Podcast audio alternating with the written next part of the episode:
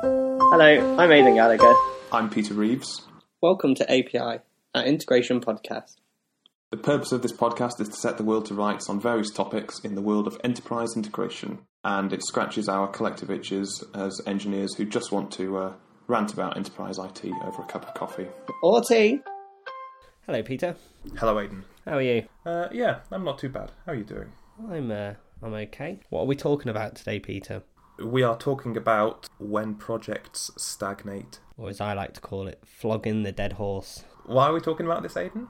Because in the past we have both been on projects which have felt very uphill. Yeah, it's felt felt very much like no matter what you do, it just doesn't get going. It doesn't move. It doesn't progress. There's no forward motion. You're thinking of Sisyphus going uphill, Ah, push it, pushing the boulder. pushing the boulder uphill. Yeah. I think we've all been there. We've all had a project that's not not moving a million miles an hour. Uh, starting to lose a bit of motivation. You're thinking, oh, I'll have to do that again tomorrow and the day after and the day after, and and it doesn't really matter how many times you try. uh, It, it doesn't really seem to finish. You have an example, a more specific example? I was, I was going to say, when would you say that a project has stagnated?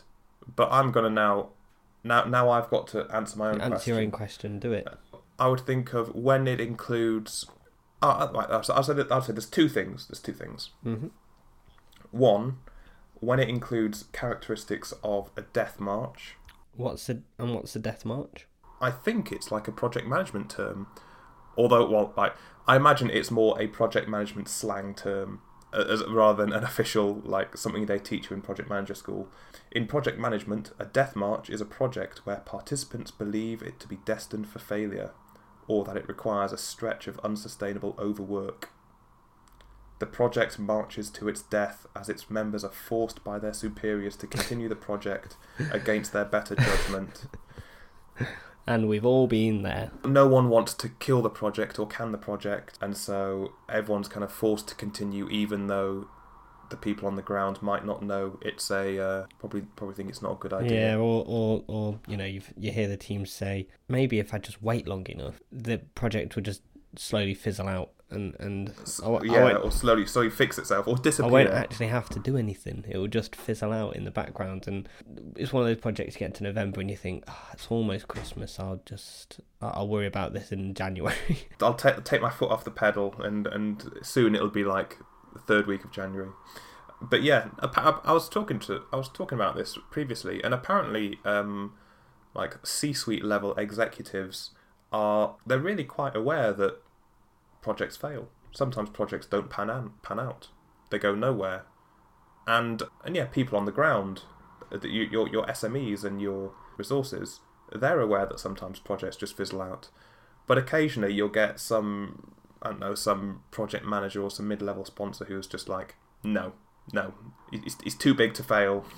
well, it's more like um HS2 going Yeah. going more and more over, and they're saying that it's too big to fail. It's too big to fail. It, which it's just gotta it's just gotta happen now. We've already sunk a load of money bulldozing random people's houses. and wood, ain't and woodlands. Wasn't Yeah. the, the Channel Tunnel um, a lot more expensive than it was um, pegged to be?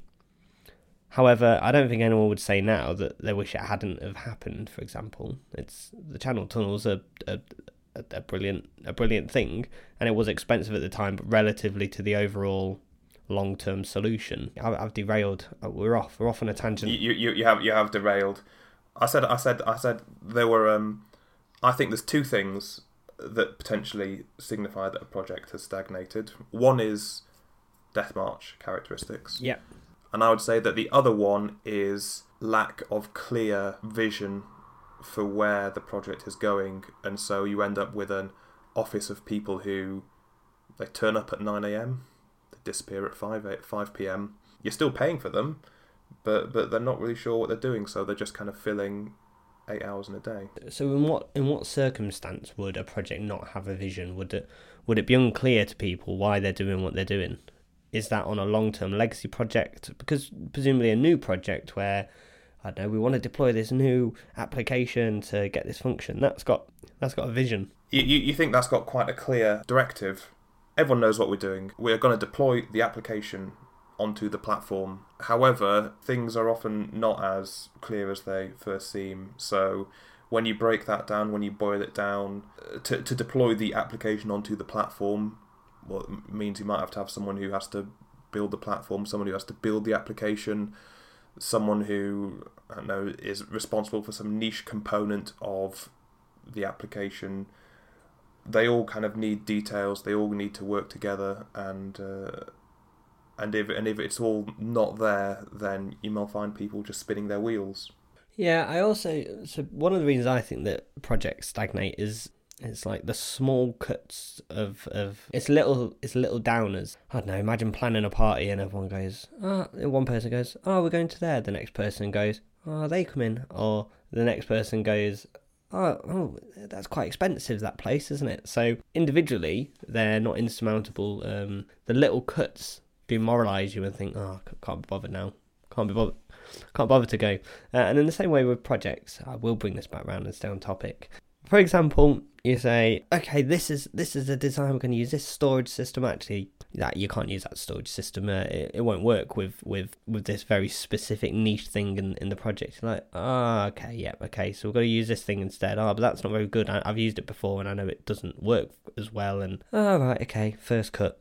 Next cut is uh, we've got to upgrade the we've got to upgrade the platform and some of the key features that were there in the new platform. Uh, don't actually exist. Oh, okay, that's the number two. Yeah. Another team saying, "Oh, we're moving from this product which we love to this other product," and they've not really put much effort into the into the movement. But the, the little cuts basically lead to, to everybody going, "Ugh." Yeah, I feel like you want to say you want to say death of a thousand cuts, don't you? Yeah, that's what I want to say. Um, I had a, I had a sub question. When would you say that a project has matured versus stagnated? And I ask this question because have you ever been on a project where it's like you, are two or three years in, but and basically your project is a day to day job. But but it's not it's not like the project is bad or any way. It's like you, have just transitioned into business as usual. I would say it's it's the point when people start buying bringing like cakes into an office and celebrating birthdays and stuff, or or like there's regular team team away days or something. Well, you could do them in a in a new project. I think BA. I think when you when you end up doing that is when you stop doing new things for the sake of it, for improvement, or you know, you don't go, ah, oh, do you know what we could do? We could implement this new DevOps system, and that will increase our product, our deployment rates by thirty percent. What actually what actually happens is right, we've got to upgrade next week, so uh, let's make sure we let's make sure nothing can fail whilst we're doing it. It's risk aversion rather than than jumping on benefits. Essentially, not saying you can't improve a BAU. Um, yeah. But if you were starting to improve a BAU, I think you're back in that point where you could stagnate rather than just being mature. What are the key What are the key features of a stagnating project? If you had to say, pick your top three. I think you can tell when a project is sort of is stagnating from the top down when potentially it feels as though the management level has given up, and that's when uh, bodies start getting thrown at a project, and you start to get into mythical man month territory. What's mythical man month? I I, I know that you know. I genuinely, know you know I genuinely don't know. It was a famous sort of software development essay. I feel like it's one of those things that people say Never give it any mm-hmm. context. Mm-hmm. If you've never heard of it before, like myself, you can't. You'll say, "What's Mythical Man Month?" People go, "Oh, you know what that is," and then they never tell you. So it is like a sort of like a story around the fact that adding people to a late software project makes it later. And the idea of the Mythical Man Month is that there's some magic, like perfect unit of work called a man month. Like if, you, if you've heard someone say i don't know one woman can deliver a baby and can grow and deliver a baby in nine months. Well nine women working together can do it in one month. It's that kind of thing. Well no because the, the man month is a hypothetical measurement. It, it's it's not a real thing. yeah so if like if i throw um, another four if i throw another four developers and four testers in yes they can develop and test um, more things but the fact that you've got the fact that you've got fixed things that can't increase, like operations teams or the number of different uh, applications you can put into production at any one time safely. Uh, yeah, th- then then then the project as a whole can't move any quicker. Uh, it, it's it's got a fixed time. Yeah, and the thing comes down to this idea that people need time to get up to speed, and as part of getting up to speed, they often have to have intercommunications and dependencies on the existing team. So, say that there was a project of one, Aidan, and Aidan does one Aidan's worth of work per month, and then Peter joins the project. Peter doesn't have a clue what what's happening on the project, so he needs to. I need to have a, a couple of half-hour calls with Aidan every day to understand the background and the scope and everything, which means that suddenly Aidan's not able to, to deliver his Aidan month every month because he's get he needs to he needs help. He needs to help uh, the new person on the project. Okay, then imagine it wasn't Aidan and Peter. It was five new guys just turned up one day so they all need help on what's the background, why are we doing what we're doing, uh, can you help me with this, how does this weird thing work, and eventually you find that people just kind of run out of time to help. There's a thing called a combinatorial explosion where you don't realize that like the the, the effort just extra um, exponentially goes up. So if you think about tasks that require intercommunication between teams, and I think this is, I think this is studied in like operations, which tasks scale and which tasks don't, and it's all down to whether the task can be done by a team without communication.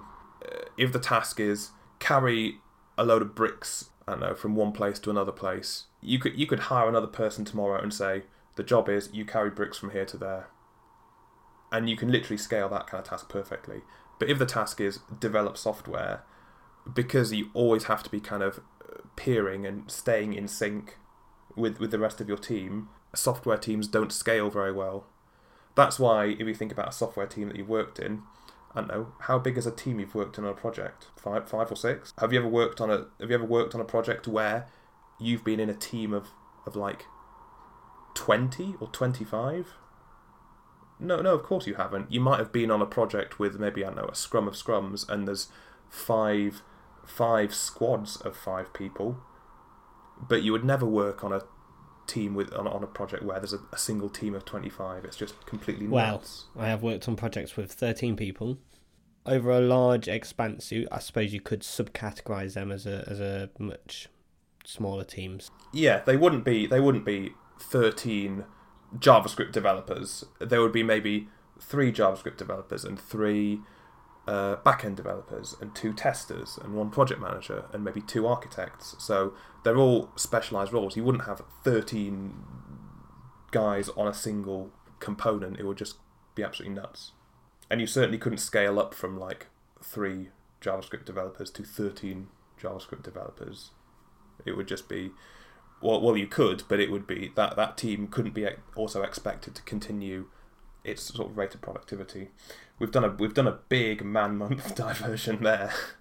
It's like we were saying about mentoring. Sometimes it takes you just as long to teach somebody as it does to do it yourself. So if, if as you say, if new people are joining the project and you have to teach them as well or, or get them up to speed, it'll take you just as long to get them up to speed as it would have to actually do the work. So that make it makes sense to me, the, the mythical man month. We were saying what are the key drivers that makes a project stagnate? where the managers seem to have lost the will. I think another one is when you find yourself not getting any decisions. I, I genuinely think that one of the biggest drivers of project stagnation is a lack of leadership and a lack of firm decision making. You end up in like 20 meetings, like 20 meetings a day, and each of them is asking the same question. Oh, but it all depends on which database we're going to use right? Which one shall we use? And you end up going in circles because everybody has an opinion, everybody has a has a thought. So one of the main ones is when there's not somebody there who could just say, "Well, I'm gonna I'm gonna go for this, and if it's not right, we'll we'll worry about it later. But for now, to get things moving, we're gonna do this." And that I think needs leadership in terms of I'm willing to accept the consequences of this not being right, and uh, also a case of of respect respecting that somebody needs to make that decision and just because you're not the person making the decision doesn't mean it's the wrong decision to make. So taking a step back and we all i think could be a bit territorial about decisions. Yeah, I'm I'm actually at the point where I don't know whether I should say this. I think that I, I don't want to say a bad decision is better than no decision, I will say an average decision or even a decision that I don't really agree with is better than no decision because it always keeps it moves the project on it moves it keeps things moving whereas if whereas if, if things just hang there and no one really wants to commit people willing to yeah be, be accountable and, and show leadership for decisions Yeah, and I think part of that is uh, enabling everyone in the team to make those decisions. I appreciate that decision on committee is, is useful, but if there is a project stagnating, one way to reduce its stagnation or stop it stagnating is just to say, okay, I'm going to allow I'm going to allow a, a wider decision making at um, at a level down, so not always going to the same person, especially if that person's a blocker. I was I was just trying to find the quote for, for that and it's um was it, is it leadership or being a leader is is making the best decisions with imperfect information So, what else can cause stagnation? I would say not being able to delegate. A large part of projects moving is that lots of people have to have uh, the confidence and the ability to get things done. And if it's people can't make decisions, that's a problem. If it's people can't delegate, it means that work can't be accurately shared, and you end up with people that are busy all the time and people that are um, not really sure what they're doing. And The so, rockstar developer. That's it, isn't it? The ah well, everything's stuck with this one person because uh, they know they know everything. There is some there is some challenges in that because there has to be a realization that people don't just know things automatically. So delegating's fine if you've got people who understand the delegation. And uh, this goes back to some of our mentoring discussions where we're saying teach people how to learn rather than just teaching them how to do a thing. If I teach you how to debug a, a system, I don't need to be there when you're debugging the system because you're, you're able to debug it yourself. If I show you how I go about trying to fix something, um, you can try it, and if you're having a real problem, then you come to me. So it's okay having the rockstar developers if they can delegate and delegate their methods for achieving. And I think getting people out of that mentality of they're the one person who does everything, does the thing, um, is is is a good way. I think they're things that can stagnate a project. Having, like you say, not being able to delegate. Are there any other things that you want to say for um, things that you, you reckon are when a project has stagnated? Uh, yes, I think the last one, I th- the one I'd say is um, when people start to work in a silo. So it's easier for this to happen now that we're all all remote, Remote. and you're not chatting to people in, in, in the canteen or we're getting a cup of tea or going out for lunch or whatever.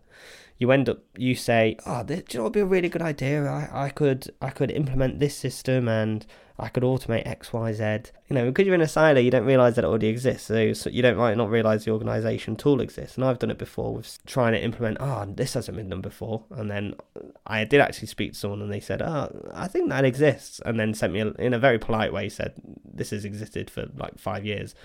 Uh, why don't you look here?" And I was like, "Oh, that's brilliant. Actually, I don't need to do all this all this work that I needed to do."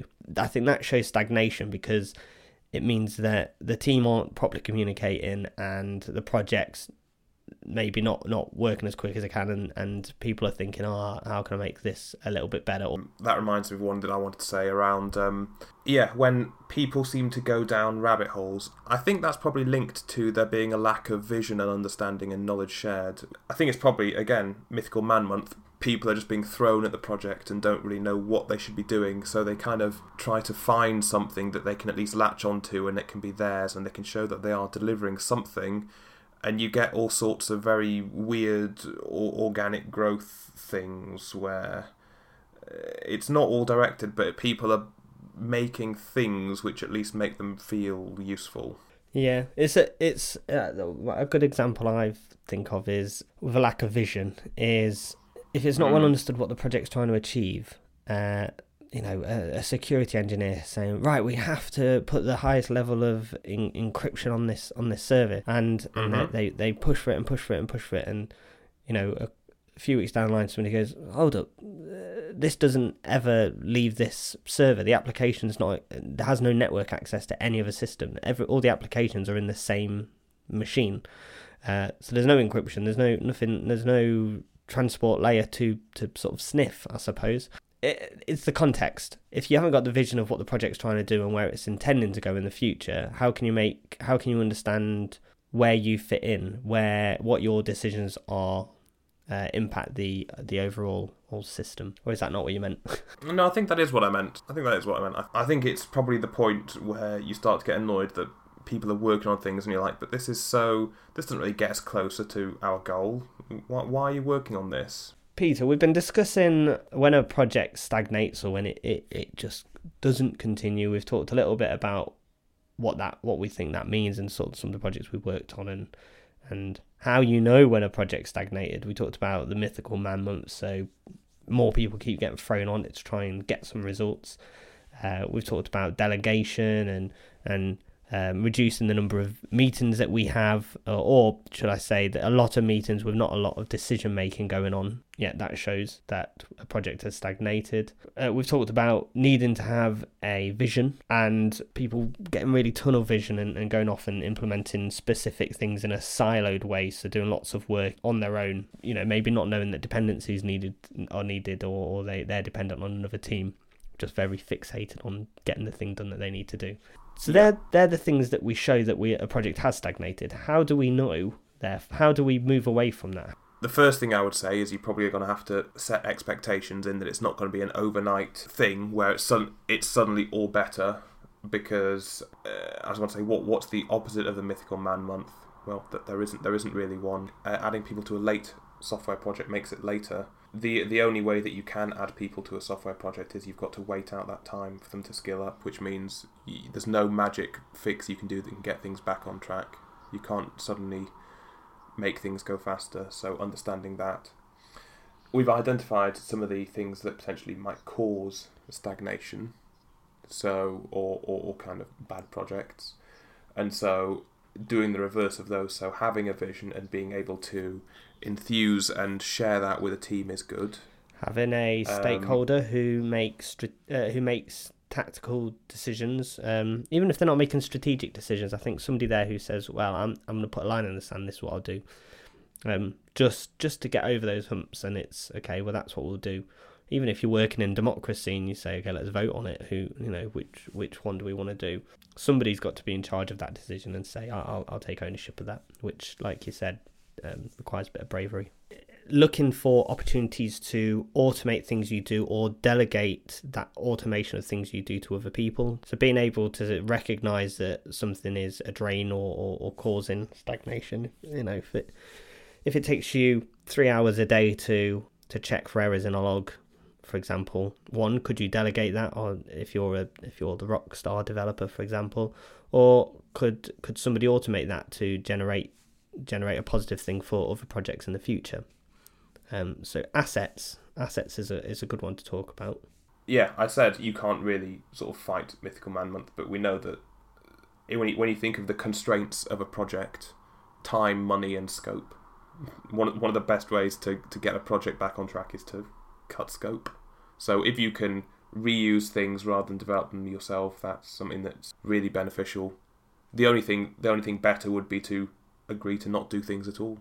Anecdotally, whenever I speak to people who aren't necessarily my project from my team, and I say, "Oh, know what would be really good as if we had X, Y, Z," um, I often get, "Oh yeah, uh, we actually do have that. This thing exists in this team. You need to go talk to this person." Um, so maybe that's that stuff already exists. It's like I said, I've, I went to try and build something before, and then a few weeks later, somebody said, "Oh, actually, that's sort of already been done, Aidan." Oh, okay, yeah. On the reuse still, so on the on the assets, a lot of the time you might look at an asset and think, "Oh God, oh God, that that's a really old way of working." I was gonna just say that old doesn't mean bad. So if you're looking at an old SOA design, for example, doesn't mean that you can't extract the uh, the, the the structure or the basis of, of that for a web service design, for example. You've have you you've seen the latest um, Terminator film, haven't you? I am old, not obsolete. I, I think make sure you're drawing upon past experiences. Make sure that you've got a decision maker. Make sure that the team is able to delegate, and I think that's by demonstrating value in offloading work to other people. Um, when you when you've got those core core people in the team who who appear to need to be there to do everything. Uh, right. Any any final thoughts, Peter? Did we want to talk about some of the points that we had for biases and that sort of thing? It's easier to write code than it is to read code. So if I said, "Do you want to use this um, this off the shelf piece of code, or do you want to write your own version? Most people say, "Oh, I'll write my own. I'll write my own thing for that." I don't want to um, use uh, something that's already there because I don't really understand how it works, and it would take me longer to. It's easier for me to write something new than it is to read something that's already there. But that's bad because it because stuff that's already there normally already has. Uh, it's been battle tested. It's had it's got fixes applied to it. People have squashed issues with it. All that useful things.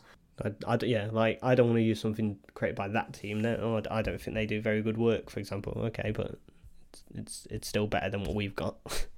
and uh, not invented here is that's just a phrase for.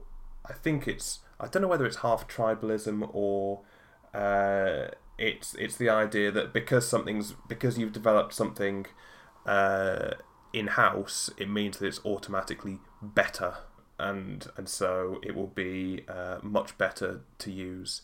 When in fact, it's just the same way as uh, it's just exactly the same as as as using something externally or using someone that someone else created. I think it's just be aware of that bias to think that you can create something uh, better yourself than reuse stuff that's already there. Agreed. Well, uh, hopefully you've learned how to stop your projects stagnating. Or you've you've got the you've been reinfused with the tolerance to just wait through them. right, that's all from me. And that's all from me. Lovely. That's all for this week. Thank you for listening. Bye bye. Goodbye.